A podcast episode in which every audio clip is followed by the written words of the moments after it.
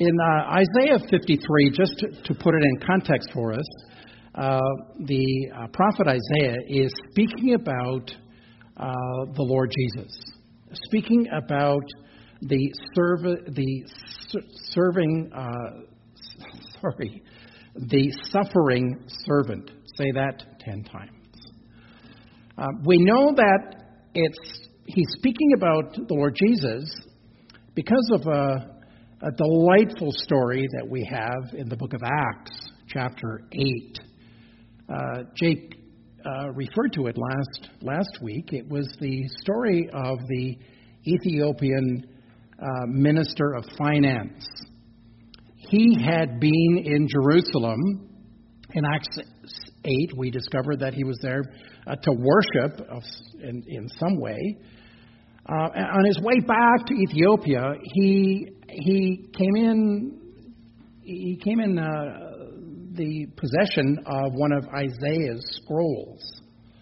Now that in its that in itself was uh, miraculous because, uh, friends, you didn't go to the local Bible bookstore to buy a portion of the Word of God. At that point, they were so prized so that even when they were finished with the scrolls, they didn't simply just discard it.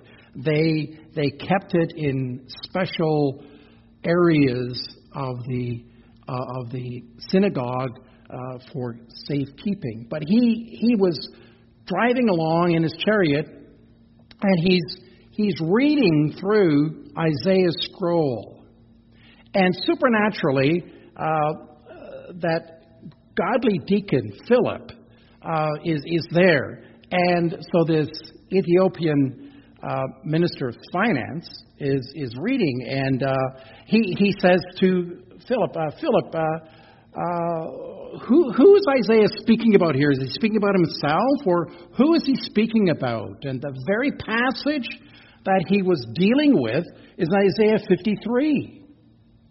And Isaiah or, or Philip then was able to open up the scriptures to him and preach unto him Jesus. Isaiah 53 is talking about the Lord Jesus.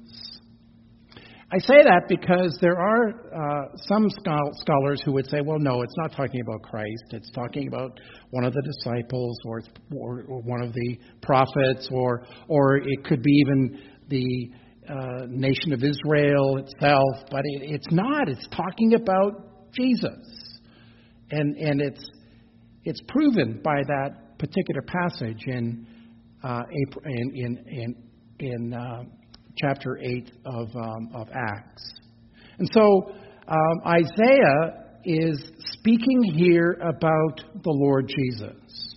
What does he tell us about Jesus? Well, he tells us, first of all, from my perspective at least, in the passage that I'd like to share with you today as we gather together at the Lord's table, that there was a substitution that took place for our place, in, in our place. So, for instance, in verse 4, he took us took took up our pain or our uh, our sufferings. In, in verse 5, Isaiah says, He was pierced for our transgressions and, and was, was, was crushed for our iniquities. Uh, the punishment that, uh, that was brought us peace uh, was uh, on him, and by his wounds we are healed. There is a, a substitution that's taking place here. Um, our sin for on him that um, Isaiah is speaking about. In verse 12, he was r- numbered uh, with the transgressors, and he bore the sin of many. Substitution is an interesting word in the scriptures. It's, it's there right from Genesis to Revelation. Um, it, it, means literally to, to take the place of another. Uh, it's, it's, it, it's totally through everything in the scriptures. It is the essence of the transaction that has taken place on the cross of Jesus Christ. One is written, just as surely as there was an actual cross, an actual body, an actual death, an actual tomb, an actual blood, an actual resurrection, there also was an actual atonement, not merely the possibility of an atonement. When you look at the passage, as we'll get to, substitution takes seriously. It takes seriously the sinfulness of sin. Notice what it says. The word sin is an interesting word in the scriptures. Um, it's like the word love that we, we would translate in, uh, in English. But in, in, in, the, in the biblical sense, there are many uh, meanings, if you will, in terms of the word love. The same with the word sin. Sin has many meanings or, or applications in terms of what it looks like. And Isaiah has uh, several of those in this particular passage. And since the sinfulness of sin takes seriously what took place on the cross, I thought for a while this moment, this moment that we would that we would look at this. It's not something that we uh, like to talk about because uh, sin is one of those situations where or subjects that people are thinking, oh no, I I'm really not a sinner. I, I you know I've made a few mistakes. I I'm a pretty good guy, but but the Bible has a, a, a really interesting way of getting around all of those excuses that people will, will use in terms of the word sin.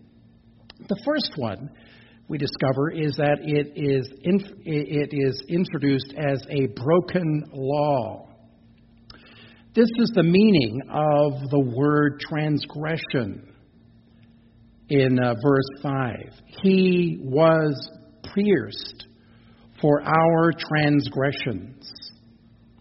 It means literally to do not trespass. Do not trespass. Or more precisely, it means to miss the mark.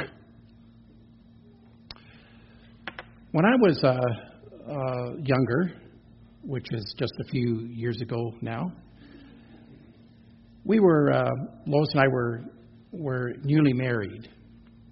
At that point, I was heading for uh, a career as an accountant, and I worked in, uh, in an accounting office. Um, as an accountant, um, I uh, liked to liked to uh, make sure that our money was always very carefully uh, looked after. Now, once in a while, I would I would bring some roses home for Lois. And it was like, wow, that's, that's really nice. Thank you very much. And then the accountant in me figured out this is costing me a fortune. Every time I bring roses, it's like, what? So, bright boy that I am, I was in Toronto one time, and I was in a very nice store called Birks. Anybody heard of Birks? And they had to, had, had to happen at, at that point. Um, these gorgeous China roses. I thought, wow, that this is this is an investment, right? So I thought, rather than spending all the time and money, you know, bringing roses. I'll, I'll just bring some of these home, and that will sort of, you know, that'll be that'll be great. So I brought them home in a nice box, and uh, opened them up. I said, Lois, uh, this is for you. Um, I, I'm not going to be bringing other roses home now because this is it. My wife looked at me and is like, "What planet are you from?" I soon discovered I had missed the mark on that one. That's the idea that um, that Isaiah is speaking about here in in in transgressions to miss the mark. Um, a number of years ago, as, as, as, you perhaps remember, Lois and I uh, spent the summers on Prince, on Prince Edward Island, on Vancouver Island at a camp. And one of the activities at the camp was archery. Now, years ago, we also were at the at the camp, but it wasn't quite as developed in those days. And archery was one of the activities, but it really was not archery. There was a, a man who looked after the archery area, and he was a purist in terms of archery. We're dealing with eight and nine year old kids. The bow for some of the kids was higher than they were. And he was trying to teach these kids how to properly use a bow and arrow so that they could hit the mark. They were not doing it. The arrows were going all over the place. I soon discovered you stay out of that area. They missed the mark. Paul, in Romans chapter uh, 5 and, and verse 23, says to us, you know what? Uh, for all of us, for all of us, all have sinned and have fallen short of the glory of God. What's the goal? The glory of God. Every one of us have fallen short of that glory that we are so striving for. How do people do that? A lot of people feel like um, I'm I'm going to be there. I'll, you know, no question. I'm a I'm a good boy. You know, I've I've I've done I've done whatever I could.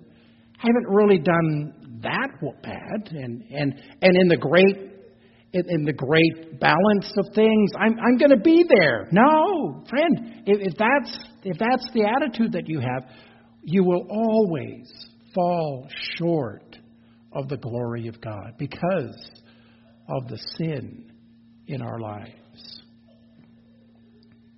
The next one that Paul, uh, that, that Isaiah speaks about is the, the fact that there is a twisted character in verse 5.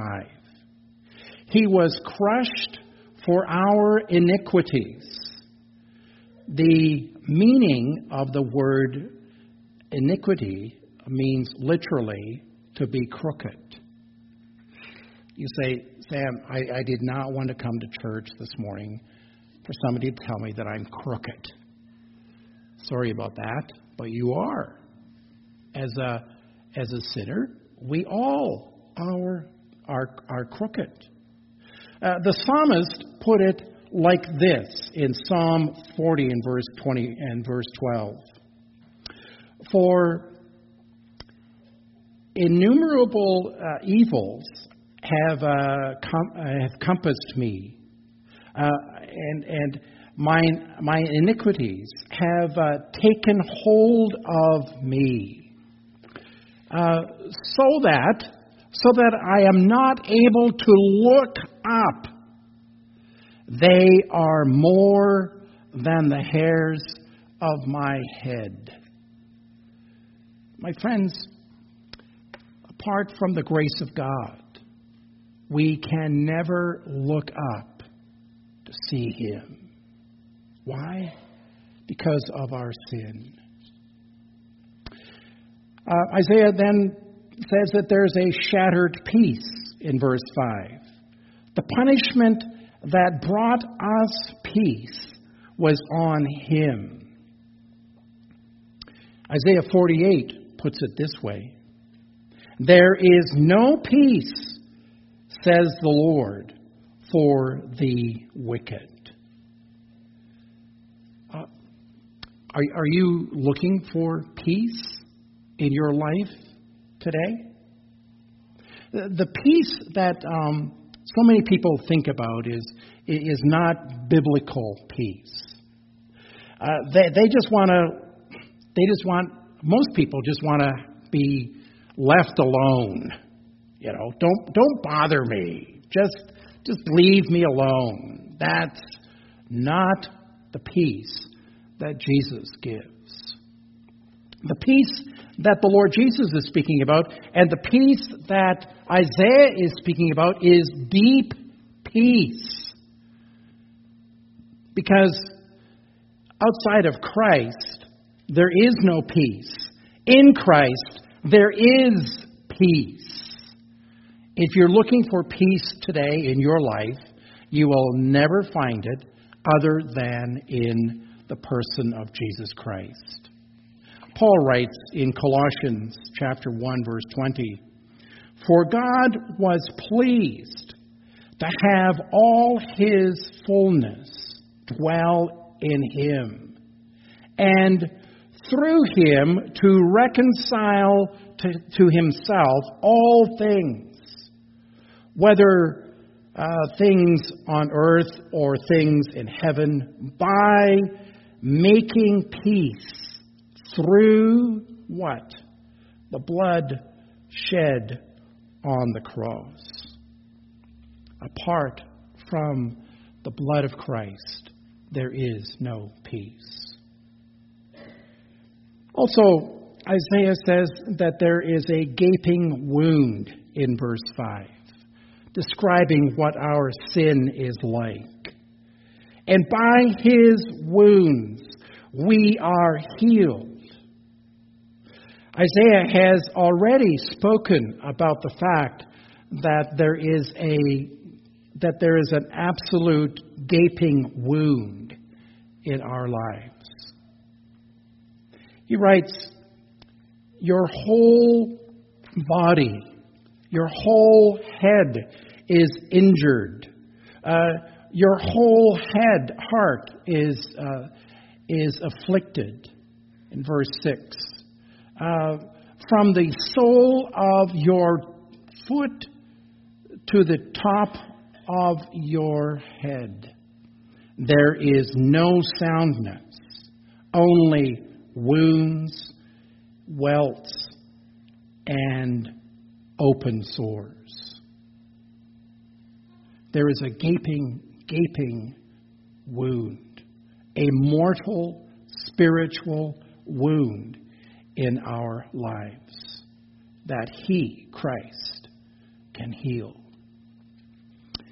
Let me point out that many people today would suggest and would preach that what Isaiah is speaking about in this particular part of the passage is, is a healing of the body. That is not what Isaiah is, is speaking about.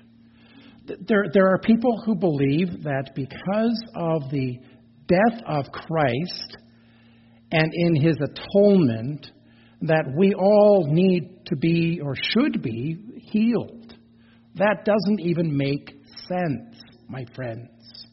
What Isaiah is speaking about here is not physical healing, but it is spiritual healing we have a gaping wound, and the only way that that will be healed is in the person and work of Jesus Christ.